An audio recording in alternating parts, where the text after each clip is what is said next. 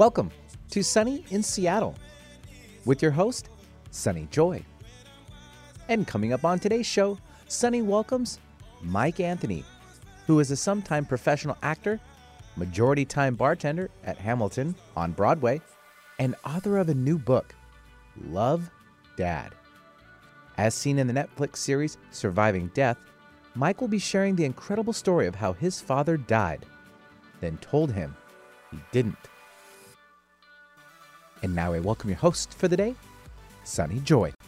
Good morning, everyone. Welcome to Sunny in Seattle. I'm your host, Sunny Joy McMillan, and we're here every Friday from 9 to 10 a.m. on Alternative Talk, 1150 a.m. KKNW in Seattle, as well as 103.3 KPCA in Petaluma, bringing you amazing guests and resources that will help you live a life filled with peace, joy, freedom, and purpose. It is radio that positively shines. And if you can't catch the show live, you can always access those show archives. Those are found at 1150 KKNW.com as well as iTunes and Podcast One.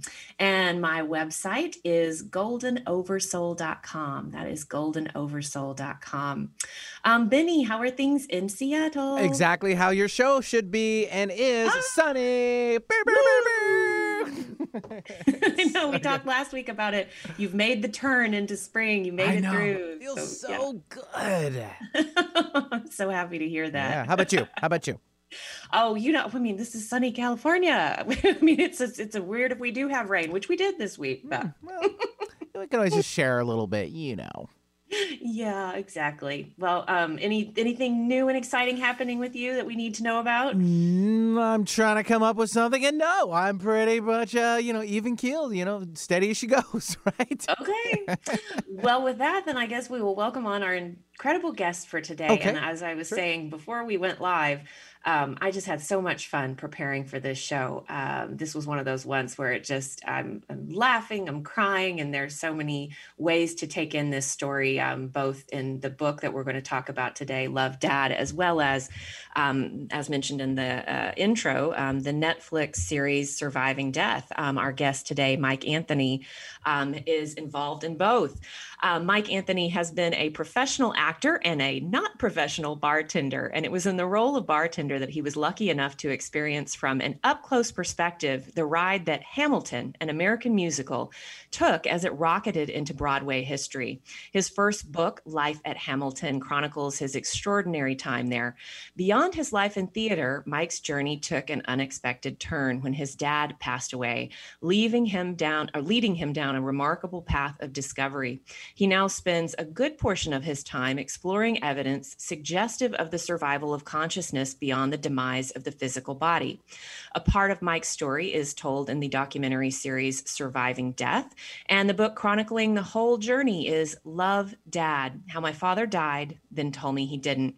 Um, the website to find out more about all of these things is Mike mikeanthony.com. That is mikeanthony.com. And it's rare I don't spell a website, but that one is pretty straightforward. So mikeanthony.com. Mike, welcome to Sunny in Seattle.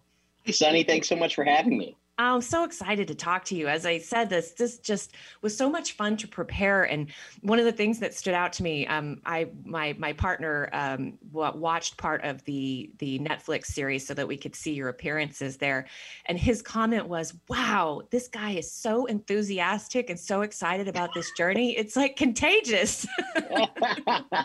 well, the, after you've had some of the stuff happen uh, that I've had happen, it's hard to not be excited about it. You know. Yeah. And it's so, I mean, while we're on the topic, what happened? well, how much time do you have, Sunny? I uh, wish in- more than an hour. In a uh, in a nutshell, uh, in 2011, my dad, who I was incredibly close to, uh, who was an amazing man, you know, sort of the center of our family, the the the eye in the center of our crazy family's hurricane. Um, he very unexpectedly died, just shockingly died. He was 60 years old, and we thought um, that if anyone in my family would be, you know, live to see 100, we thought it was going to be him. So his death was a complete and utter shock, um, and it sent me into um, a pit of despair. It sent me into a full blown existential crisis, I would call it.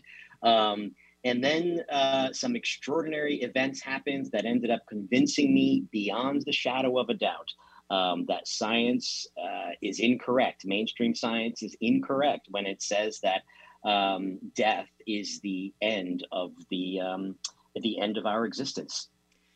Yeah, and one of the things that really stood out to me, you do, while I think you are now a professional actor and, as you said, bartender um, at Hamilton. And so you have not been involved in science, but right. you were uh, very interested in science when you were growing up and even calling yourself, I think, a healthy skeptic. Although I have to say, what tickled me so much in reading this book was like the mental gymnastics you went through as you were trying to prove um, as you were visiting different excuse me different mediums and setting things up almost like a double blind study in your own way. So you say healthy skeptic and i'm like i think you were a harder skeptic than maybe you let on with your background in science. So do you mind speaking a little bit about you know your belief system your experience with science and how that um, uh, what it colored your uh, research that you started doing after your dad passed?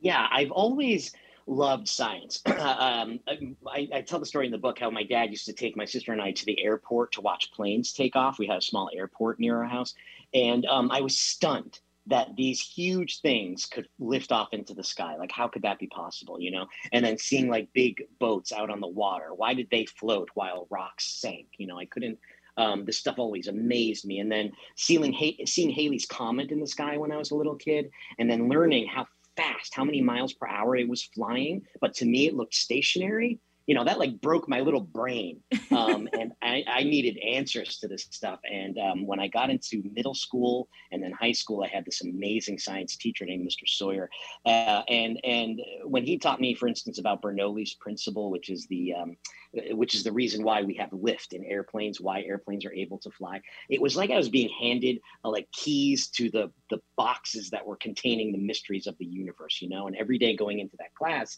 um, i was i was learning you know these mysteries were being unlocked for me. So i fell absolutely in love with science um, and had intended to be a science teacher a high school science teacher. So that's what i went to college for initially and then i was minoring in theater um, but then then acting ended up taking over so I, I, ended up getting a degree in that instead. But um, so science has always been a part of my life right? So i definitely need to preface all of this by saying i am not a scientist right? There there are people way smarter than me out there who should be studying this stuff. It should not be the bartender from Hamilton trying to study the most important, possibly the most important question facing humanity. Um, but I have had that interest in science, yeah. So um, when these things started to happen, um, my you know that scientific part of me really needed evidence. And and you're right like I, I, I did an interview recently with someone who was also a medium and she said you know when she was reading my book she wanted to slap me across the face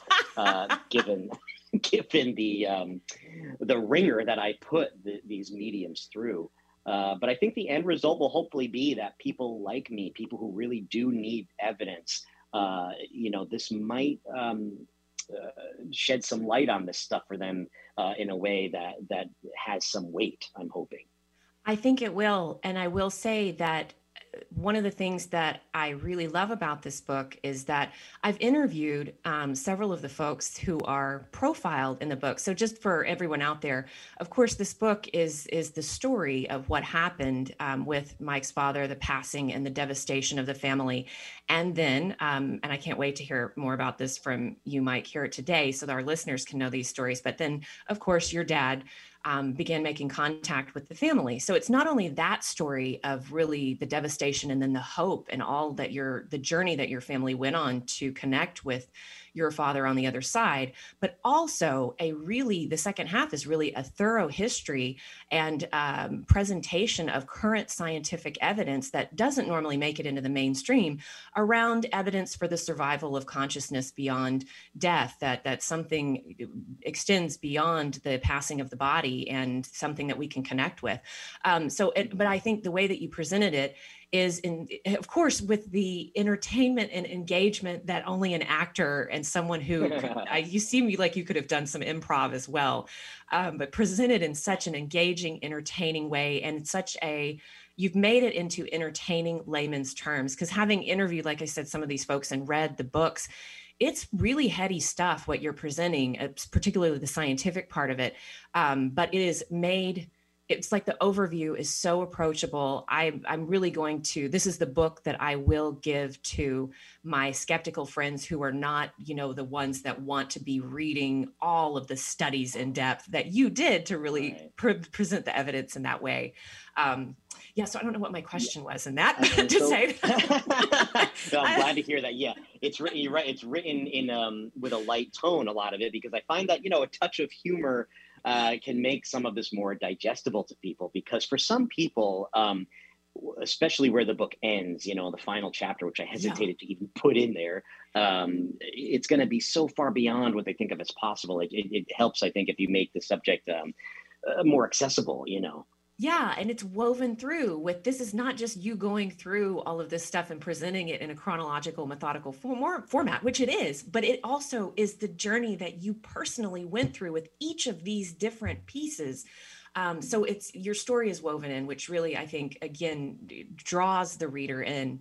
Um, and so one of the things I want to get to first is so here you are, your your father has passed, and I just I found myself in tears at so many points. Your father who I know you've heard it before. I know that you have experienced it yourself. I know the mediums you've worked with have gone out of their way to say it, but holy wow, your dad was an incredible man. And um, to, to lose him, I can't even imagine what that must have been like for you and your family. So, devastation, grief, all of those things.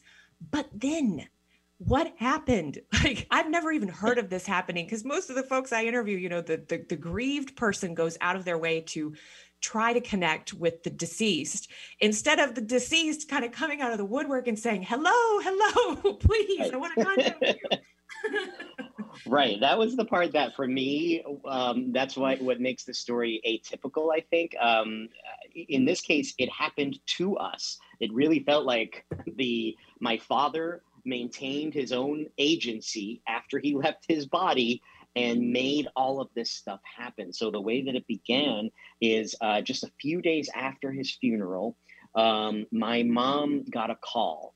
Uh, and what happened was a, a, a woman who is a complete stranger. Uh, we've never, to this day, we've never met this woman in person. Um, she is a medium, right, which is someone who claims the ability to um, communicate with our deceased loved ones. Now, I knew about mediumship vaguely from the show uh, Crossing Over with John Edward, which was on television when I was in high school. And now there's, you know, the Long Island Medium, and there are those sort of popular television shows that deal with mediumship. Um, but that that was the closest I'd ever really gotten to it, um, other than my family seeing a medium once uh, after my grandparents died years ago, and it was just sort of ridiculous. Yeah. You know, it was it was it was not good. I've so, had some of those myself. I relate. yeah, yeah, they happen. Um, uh, even with even good mediums have have off days, but um, so that was my only contact with mediumship, and then out of the blue we get contacted from the stranger who is saying that my dad is desperately tapping her on the shoulder, basically telling her he needs to get a message to his family that he is okay. He was desperate to contact us. And um, as it turns out, this woman was connected to my second cousin, a guy that uh, married into my family that I don't know that I've ever even, you know, I may have been in the same room with him when I was a kid at a, at a wedding or something. I couldn't even picture this guy when my mom said, Your cousin Chris called, and I have this amazing thing to tell you. Uh, so this medium is connected to my cousin Chris, and uh, the, the medium said, I have this guy named Robert. I feel like it's connected to your family, Chris, uh, and his family is somehow very involved in a fish restaurant. And of course, my dad's name is Robert, and my sister owns a fish restaurant. So uh, that's how Chris put it together. And uh, and he made the reluctant phone call to my house because he'd never called my house before. He wasn't even sure, you know, my mom would remember who he was. And he said, "Liz, uh, this is your cousin Chris, uh, and I've got to tell you this crazy thing." And and that's how the um, that's how the the exploration into mediumship began.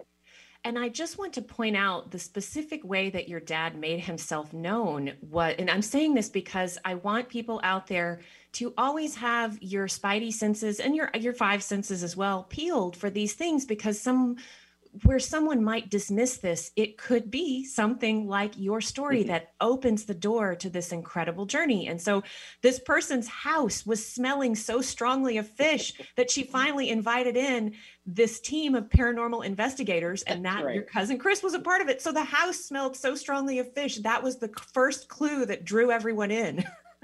That's right. Yeah, the fish smell was so bad that eventually the person and the person whose house it is is not into like this paranormal stuff at all. But the fish smell got so bad they could, you know, they're looking in the oven. Did a piece of fish fall under the stove? What has happened here? They could not get to the bottom of it, and eventually called because because my cousin, uh, as it turns out, now this guy he is a hospital administrator. You know, he has like a big time, you know, kind of straight laced job. We had his family had no idea that on the weekends he's a ghost hunter. He has a team where he goes out and, and hunts ghosts. So um, yeah, that fish smell is what led the medium to that um, house, and and and that and she connected it to my father. So that's how it hmm. began at the fish smell.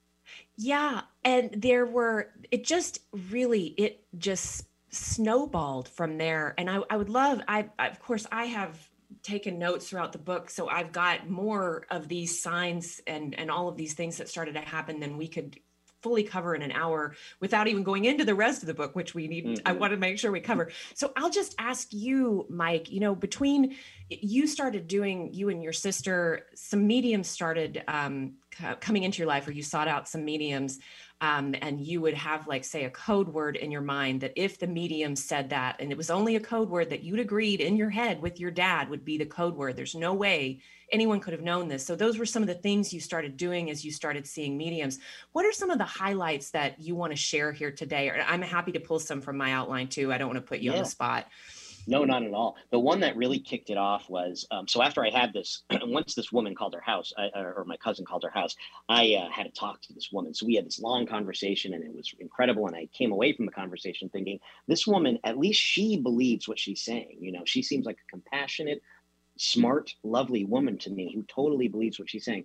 Um, so then my sister, after that, contacted a medium that she happened to hear on the radio, and she was coming to our house. So that's when I put my big plan into motion that I was going to uh, have a code word with my dad. So um, I was standing in his house on the day that this reading was going to be happening, um, all by myself. My dad lived uh, in a in a back lot in Connecticut, you know, so it was surrounded by nothing but trees. I was completely isolated in his house, and I was flooded suddenly with the memory uh, when I when I was a little kid, uh, my parents got divorced, and my sister and I would spend the weekends with my dad. And on Friday nights, we were so excited to be with him, we could not fall asleep uh, and we we were all sleeping together out in the living room of my grandmother's house. So my dad would play with our hair to help us fall asleep, you know, and we would say five more minutes, Dad, five more minutes, and the poor man, until his hand was was completely cramped up, uh, would would play with our hair until we fell asleep.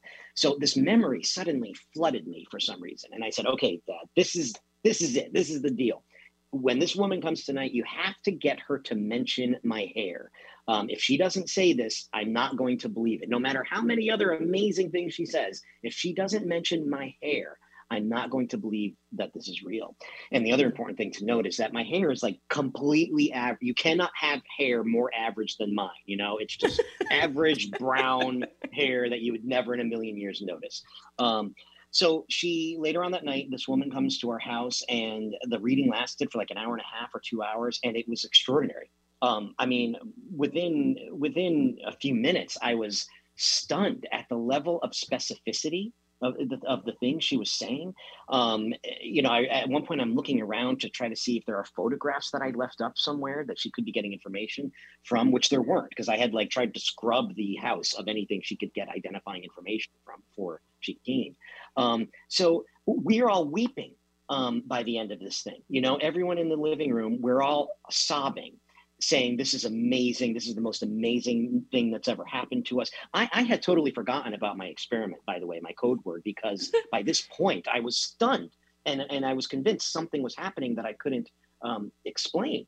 So um, she, we're wrapping up to leave and now if you're a con artist right if this woman is is a charlatan and she's she's faking this stuff Um, her mission is accomplished. She has just totally hoodwinked these people. They're all going to leave and tell everybody they know how um, they just have the night of their lives, and she's going to get a ton of work out of this, right? So right. don't press your luck. A professional would not press your luck at that point. You, you know, your job is done. But instead, as we're wrapping up, apropos of nothing, she's she was in the middle of saying something, and she stopped, and she looked at me and said, "He wants to talk about your hair."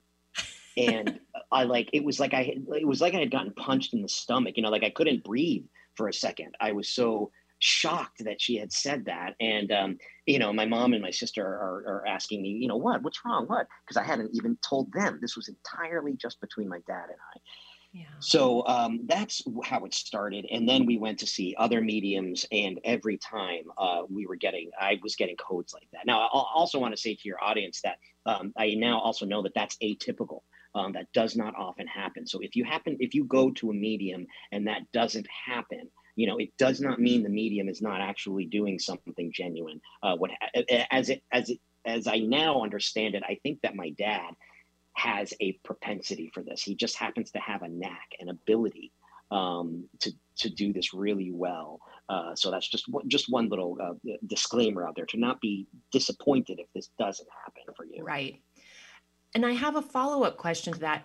As you have really gone down this, I, I, this rabbit hole in your research, and and I would assume your belief system. Well, I mean, I don't assume you say it very explicitly in the book, but that your belief system shifted dramatically after. And this has been this has been years since this has happened. So you've been on this journey for a while. So I'm just curious, you know, now knowing what you do, having done all the research on reincarnation and all the other subjects that are addressed in the book that really um, fed your uh, your desire for evidence of the afterlife do you have the feeling um, that you that your dad and your family had some type of a an agreement as souls or a soul contract of sorts that because he would have this very um, it seems like very strong skill for communicating back from the other side that not every deceased person has that this was so that you could share this story in this way so that others might be inspired. Um yeah i'll just leave yeah i'll ask that ask it like yeah that. yeah. Yeah um i i i, I first of all have had multiple mediums say that to me including uh, just a couple of days ago one said that to me. Really? Uh, that this was all yeah yeah just a couple of days ago uh, uh during an interview actually uh, after the interview the medium said it to me off air that uh, yeah that this was all part of our plan part of the contract if that's the right word. Um, and that my dad was meant to leave in that way at that time so that it would send my life in this direction so that i'd be able to um, because the the only the only reason that I shared started sharing my story just with even friends, uh, and then eventually wrote the book is because I was finding it was bringing comfort to people, you know, uh, and that's the entire purpose of it is is to open people's hearts and minds and hopefully uh, bring comfort. So yeah, it certainly seems now uh, when I look back on this whole thing and and I look at the you know the way that it thrust me into this brand new thing that completely changed my life you know it, it, it, it changed everything about how life feels to me um, before this happened i even though i'd always loved science i'd always had a vague sense right that there's more going on than meets the eye and yeah. that there are things that our scientific instruments aren't sensitive enough to get to. You know i've always had that vague sense and that vague sense was enough for most of my life until my dad died. Then then then that vague sense wasn't enough anymore. But now thanks to the gifts that that and that's what I would call them the gifts that my dad has given me I now know without a doubt that we are much more than our bodies without a doubt because of what I saw especially in the by the end of of, of uh, you know the, the la- again the last chapter of the book once uh, I had that experience I now live my life um, knowing this extraordinary thing. And it's it's crazy. I, I, feel like I'm there are two movies going on. Like I'll be out grocery shopping, and it'll it'll strike me. I'll have this memory of this thing that I saw that I know is real, that it, that I know is part of the universe. While I'm like buying carrots, you know, and yeah. and then there is everybody else in the in the um, in the store, and most of them don't know about this thing. You know, they might have a sense of it or whatever, but they don't have this direct knowledge that I have. And it makes me feel like I'm there are almost like these two separate movies going on. And I wish they everyone did know about this because it, it just opens up everything. It really does. And I just want to, right here, when I'm looking at the time, we need, I just really apologize to our audience that I've not just called this already months ago, but I have been foregoing the break at the bottom of the hour because I am enjoying conversation with guests so much. Mike, are you okay if we forego our break today so we can keep talking? oh, of course. Absolutely. Okay. Awesome. Yeah, Benny, yeah. hope that's okay too. Let's do it. Uh, yeah, I just need to go ahead and update that and just make it an official policy. We will only take breaks if we need one, but mostly we do not anymore because I want to keep the conversation going. So you touched on something a moment ago, Mike, which was another thing that I really that I love about this book and it's woven throughout and I think it it brings um, a deeper meaning to this. And I'm just going to read a quote from the book here. Um, and this is about when you were really beginning to start to have some of these evidence based communications through mediums. Um, and so the things were starting to open up for you. You're right. If some part of my father was still around, still communicating with us when given the chance, it seemed more rash it seemed the more rational move would be to accept not his complete demise, but rather a shift in our relationship it felt so good. I was so thrilled at this prospect that I found myself wanting to shout it in the streets Hey, everybody, my dad didn't totally die. He's still here. And it seems to me that might mean yours is too. What I'd experienced was so life altering and grief alleviating that I didn't want to keep it to myself. And I think um, I I enjoy this stuff so much just because it's I'm I'm just fascinated by all of the things that you studied in the phenomenology club, you know, that wonderful little club you were in in high school that looked at at the paranormal phenomenon and Bigfoot and UFOs and all the things. Because I too believe there's way more out there than uh, we know and that our science even can and understand at this point in our human evolution. But um, so it's mere curiosity and fascination at some point. But you just, the fact that this has the deeper um, benefit of alleviating grief and helping people get back into their lives. Like, for example, the thing that comes to mind um, from the Netflix series, which we I definitely want to talk more about. And I have a fun Leslie Kean connection too myself. So that was just delightful to read in your book. But we'll get to that in a minute. Um, but there was the woman in the documentary who I believe is a friend of her fam, friend of your family. And her daughter, um, it sounded like it was a drug related death. And she had really been having a hard time moving on to see her transformation i just can you speak to that a little bit more about the this is not just about science evolving and expanding to what consciousness really is but this is about human lives being um, meaning made in a different way i think. Uh, do you mind sharing that story? Not at all. Yeah that this is one of the favorite my favorite things that has ever happened in my life i'll say is, is seeing sue uh, after this reading that she had. So Sue is my mom's um, best friend, and she lost her daughter Katie to a drug overdose. Um, and of course, obviously, it shattered her life. You know, losing a child. Uh, I don't have children, so it's something I can't even imagine. But I can only guess that it's the would be the hardest thing in the universe. The hardest thing about being a human being would be losing a child. So um, she was crushed, and Sue is a very scientifically oriented person as well. She, she's a nurse, you know, she's grown up in the healthcare um, profession and she's always loved science. And um, when her daughter died, uh, you know, I think like me, the weight of what the mainstream science has to say about death, it can be crushing, you know, which of course the mainstream version says that when the brain stops getting oxygen, that's the end of the illusion of self because that's all it is according to mainstream science it's an illusion that the brain creates. Um, so sue was uh, completely devastated. And um, a couple of years ago actually when i had started looking into this stuff i had started making my own documentary way before the netflix project came around. And um, Sue invited me over for dinner one night um, because she wanted me to talk to her and her husband about the things that I'd been exploring um, because she they were desperate for some sort of hope, and and and I that conversation left them I think feeling um, like there were things to think about certainly, but until you experience something like this uh, for yourself, uh, you know, words can never do what the experience does. You know, so yeah. when Netflix came around um, and they were asking for participants, I said I have this perfect person. And Sue had a reading with Laura Lynne Jackson, who is a phenomenal mental medium, and um, it completely changed Sue's life. It completely changed her life. Seeing Sue, seeing Sue after that, um, I, I, mean, I there's nothing has ever made me happier in my life than mm. seeing Sue, the smile on her face when she walked out of that. Re- she was like a different person. She, yeah. she she was like in the course of an hour became a different person. And her her her spring was back in her step. She truly believes now truly 100% believes that katie is still here and that the relationship hasn't ended. It's just transitioned into a different form. And of course do we still miss our loved ones? Like do we wish we could hug katie and hug my dad and feel them physically? Of course we do. But um, sue and i personally now know without a doubt that they are still here um, and that our relationship has has just changed form but it goes on.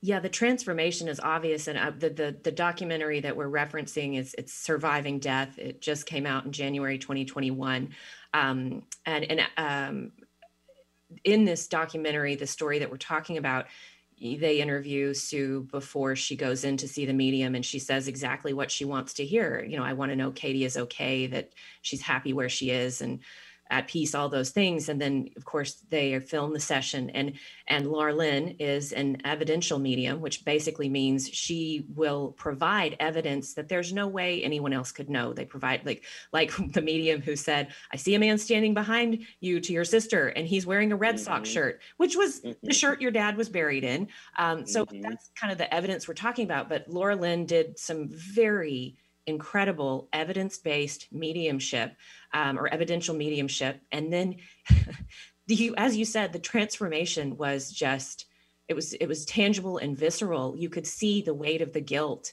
that sue had been carrying oh. for years lift off of her shoulders and she came out of that session a changed person. I, it, I yeah. yeah. And it, and it's lasted. The effect has been lasting. Sue uh, it, it, it's you know it has not dissipated yeah. Yeah. That's it's kind of like those the the stories of the near death experiences. A person can go a lifetime and the memories are just as vivid and the life changes. Mm-hmm. Let's say someone had an addiction before the near death experience come out, bam, gone, never yes. to return, or certain depression, anxiety, all those things. So I think this stuff, yeah, it's it's I like for the reason that I was just saying, you know, the fact that this can transform a human life to be lived in a different way after losing a loved one in a way that yeah yeah it's it's oh my gosh because uh, you know like i mean uh, the way that i start the book i, I talk about that the show uh, the good place that's on netflix right now yes. you know which is about the afterlife yep. and it, there's this great scene where this human is talking to this angelic eternal being and she's trying to explain to him what it's like to be a human and he can't grasp it because he's eternal and he knows he's eternal and mm. she says to him you know, we're all aware of death. So we're all a little bit sad all the time. Mm-hmm. And and I totally get that because it's like always in the background, right? But if you get the sort of evidence that I've now gotten, um, it, it, it, if you're not constantly worried about the end of the journey, it makes the journey the thing. You can now focus on the journey yes. without the worry of the end, you know? Oh, that's such a good point, Mike. Yeah, absolutely. Absolutely. So your journey continued and I think you you did research you as you said you were creating your own documentary and that went on for what like 6 some odd years? Even more. I started it pretty much the year. Yeah, I, mean, I guess we're about eight years now because that's still oh. sort of an ongoing project. okay, okay.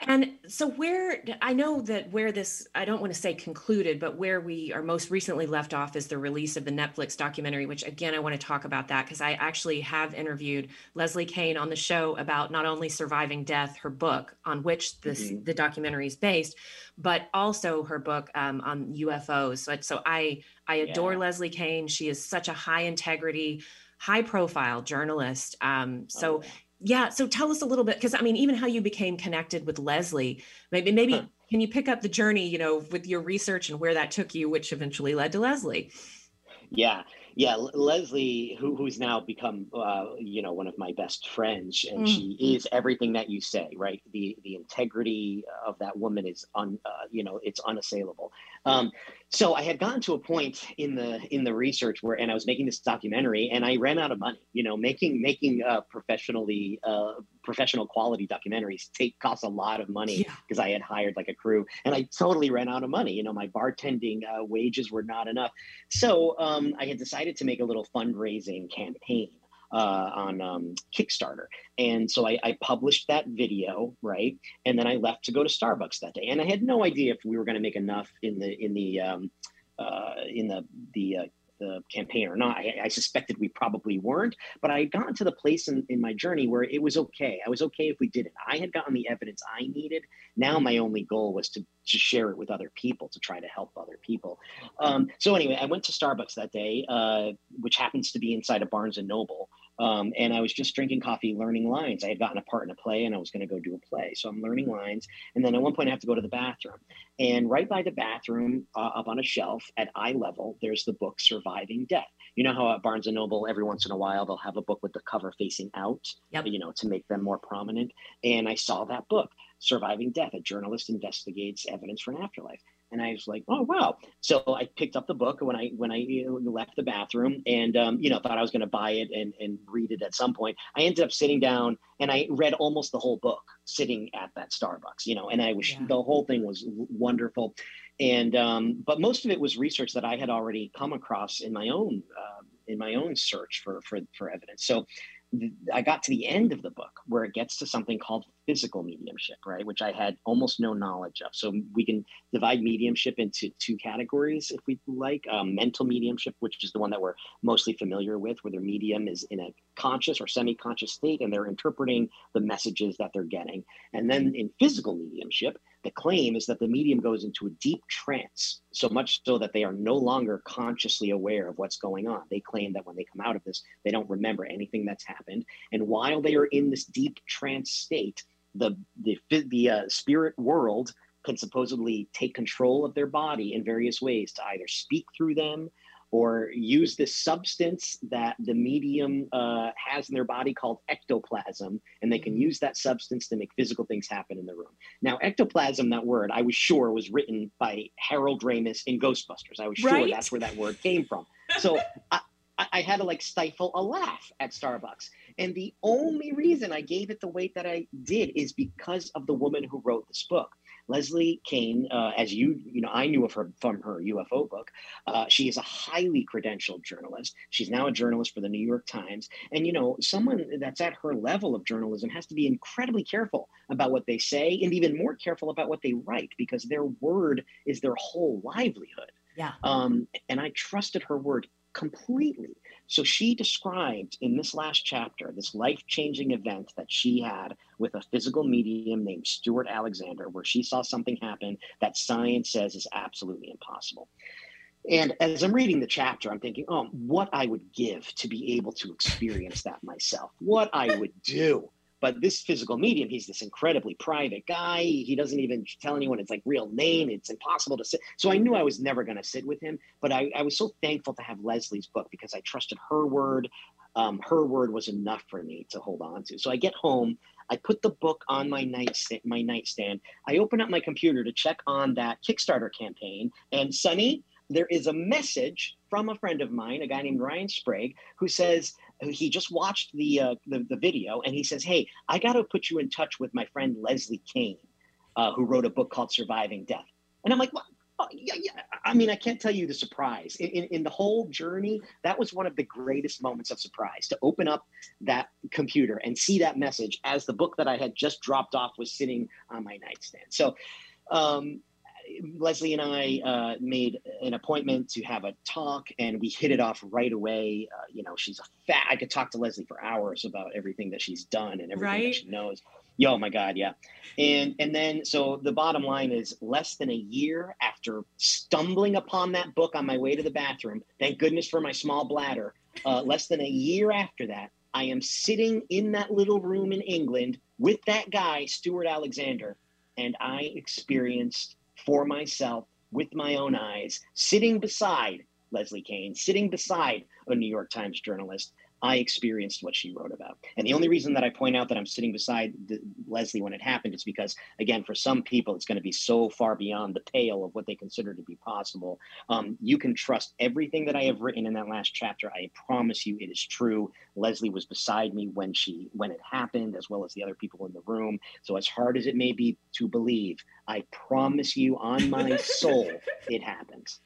Oh, I you, are preaching to the choir with me. I actually had the same reaction in reading "Surviving Death," which is Leslie Kean's book, and her her last name is spelled K E A N, so it, it is not pronounced like it looks. So I just, in case you go googling this, it's it's Leslie Kean is spelled K E A N. But I had that same reaction. I thought, my gosh, what I would give to go sit in the Stewart Alexander Physical Mediumship Circle, and you got to do it. And and I won't I won't spoil that last chapter. And I also think it's important for the the lead up that you give with all of the evidence yeah. that you went through um, for people to know, like, and trust you. I mean, I'm sure they will after hearing this interview, but I think for what you reveal in that last part of the book, you know, I will leave that to the folks that want to read it. But you had your own very personal experience with your dad in that circle, which was completely unexpected. Like, your dad.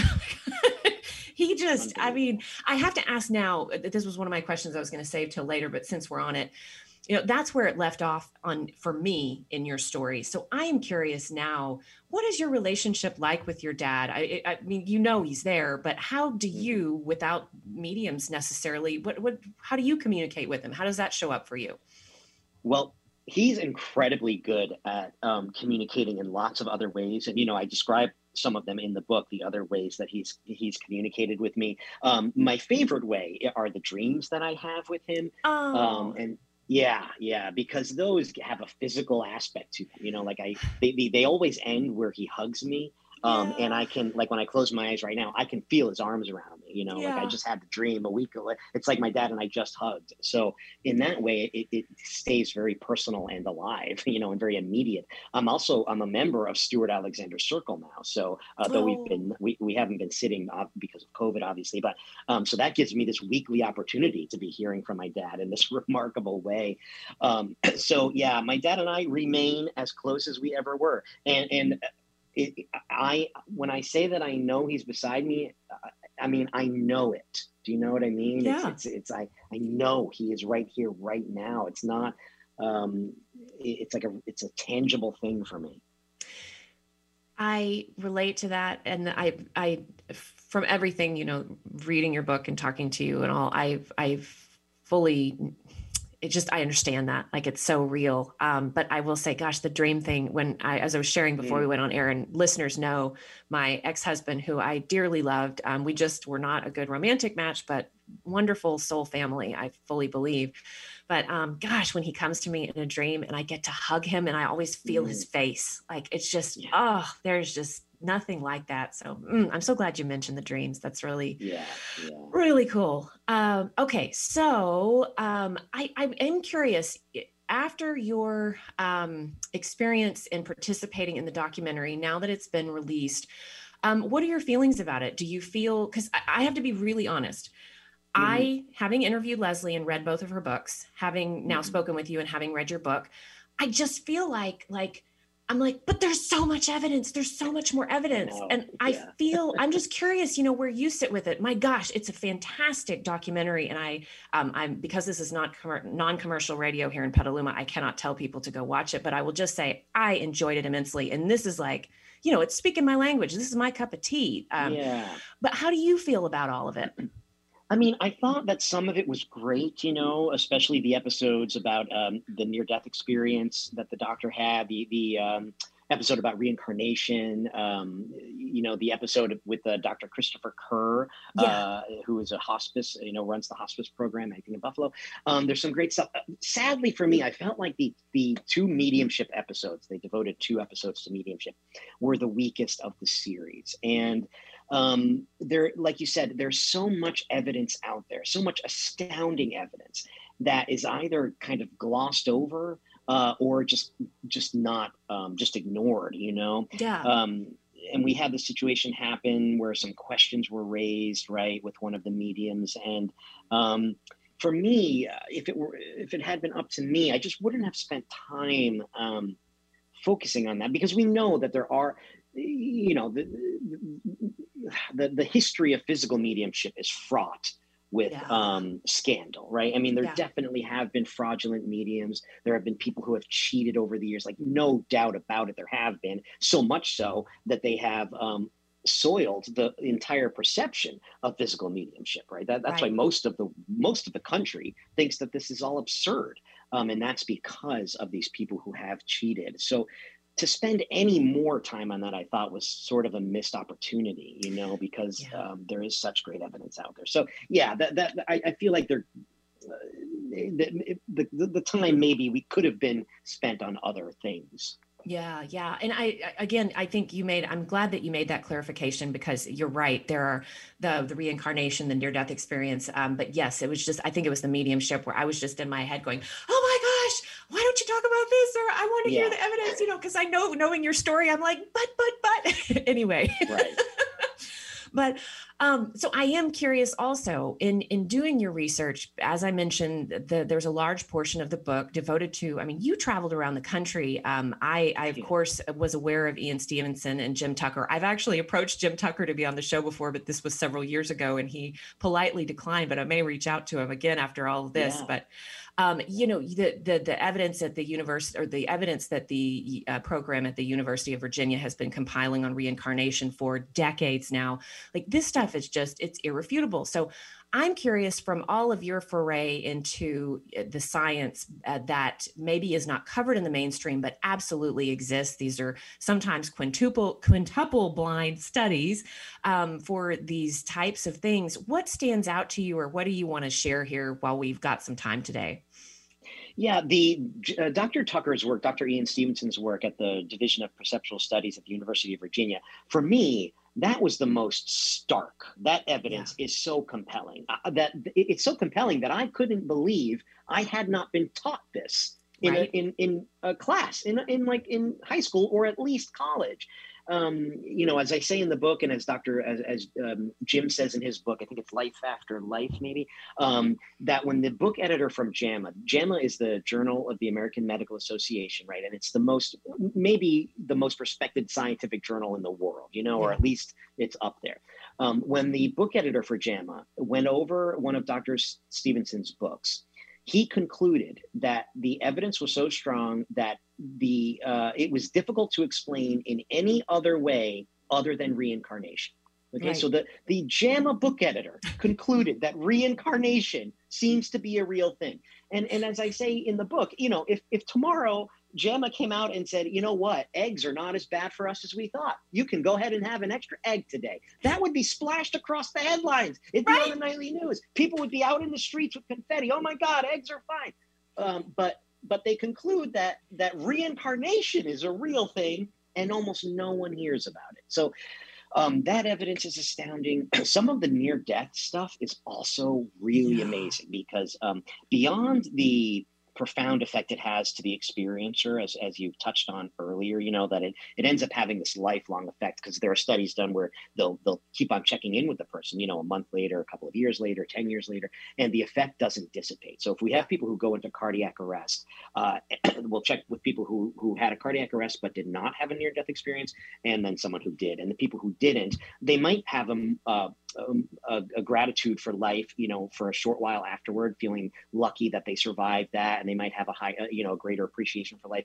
But the effect tends to dissipate over time. The people who have a near-death experience after cardiac arrest, um, the effect is profound, it's long-lasting, and it, uh, as far as we know, most of the time it does not dissipate. Um, but so that's the qualitative nature sort of of what we can gather from near death experiences but there is also quantitative data in that Sometimes people have what we call veridical NDEs. Now, th- these are cases where the person comes out of their bodies, they say they, they, they come out of their body, and then they perceive things, say they're in the operating room, they hear or see stuff that there's no way uh, conventional science says they would have been able to see or hear, right? Yeah. They hear the doctor is doing what they're doing, and then in the best cases, they'll like then leave the operating room. Maybe they go go down the hall and they mm-hmm. hear a conversation happening with their loved ones in the waiting room, that they yes. obviously could not have heard, right? So those are fascinating. And then there's this whole category, and this line of evidence alone should tell us that there's a lot more to learn. Um, and that's cases where people who have been who are blind that have near-death experiences, yes, and in some cases blind from birth. Um, there's a great book by Dr. Kenneth Ring. It's called Mind Sight um, Kenneth Ring and Sharon Cooper, I think, out of the University of Connecticut.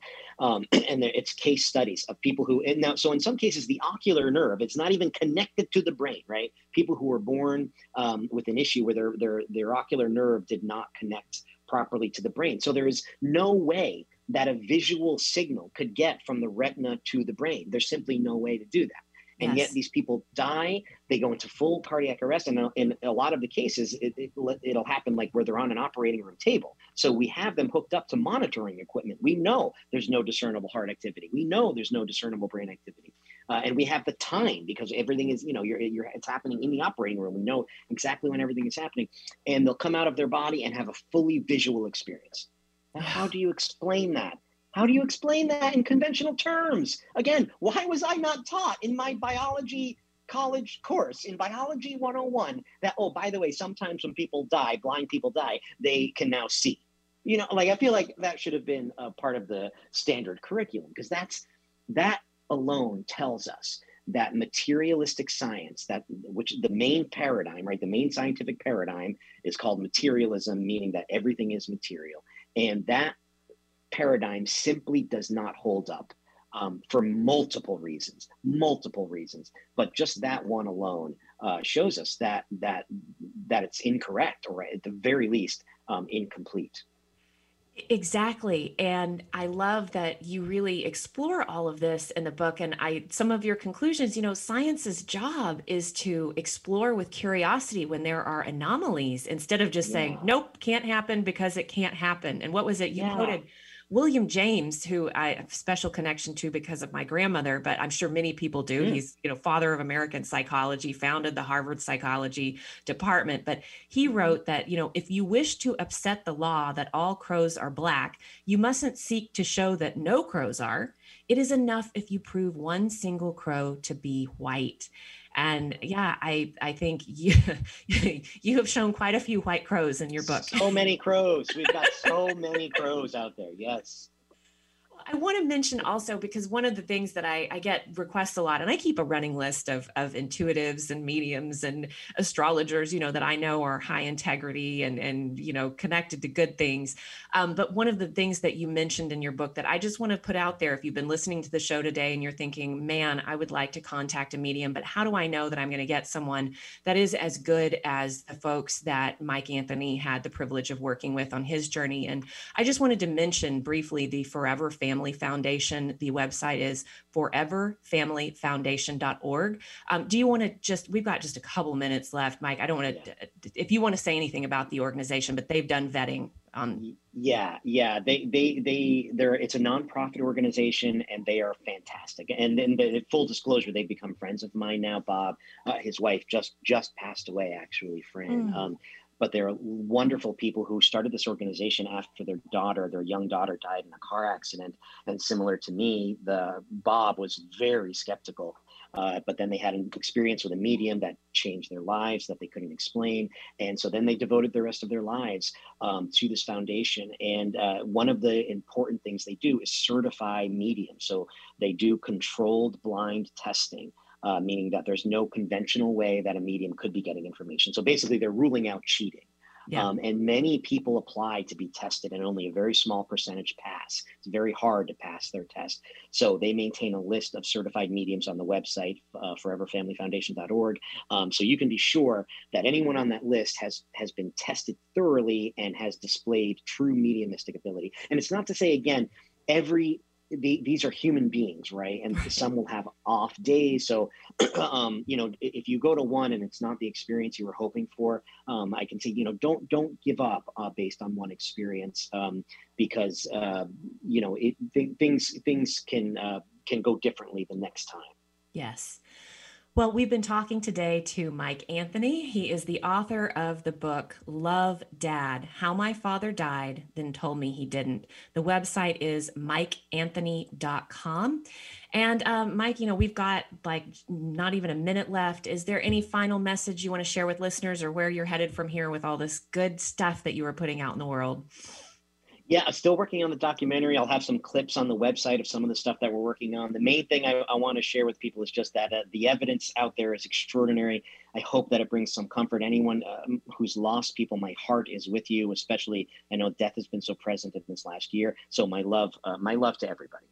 Yes, thank you so much for being here, Mike. What a pleasure to talk to you. Um, and I do hope that you'll come back on the show as you continue your research and put that documentary out into the world. Anytime. I had such a great time. Thank you for having me. Awesome. Well, thanks everyone for listening. You've been listening to Sunny in Seattle. Thanks, Benny in Seattle. Thanks, Jeff in Petaluma. And this is Sunny Joy signing off. See you next week.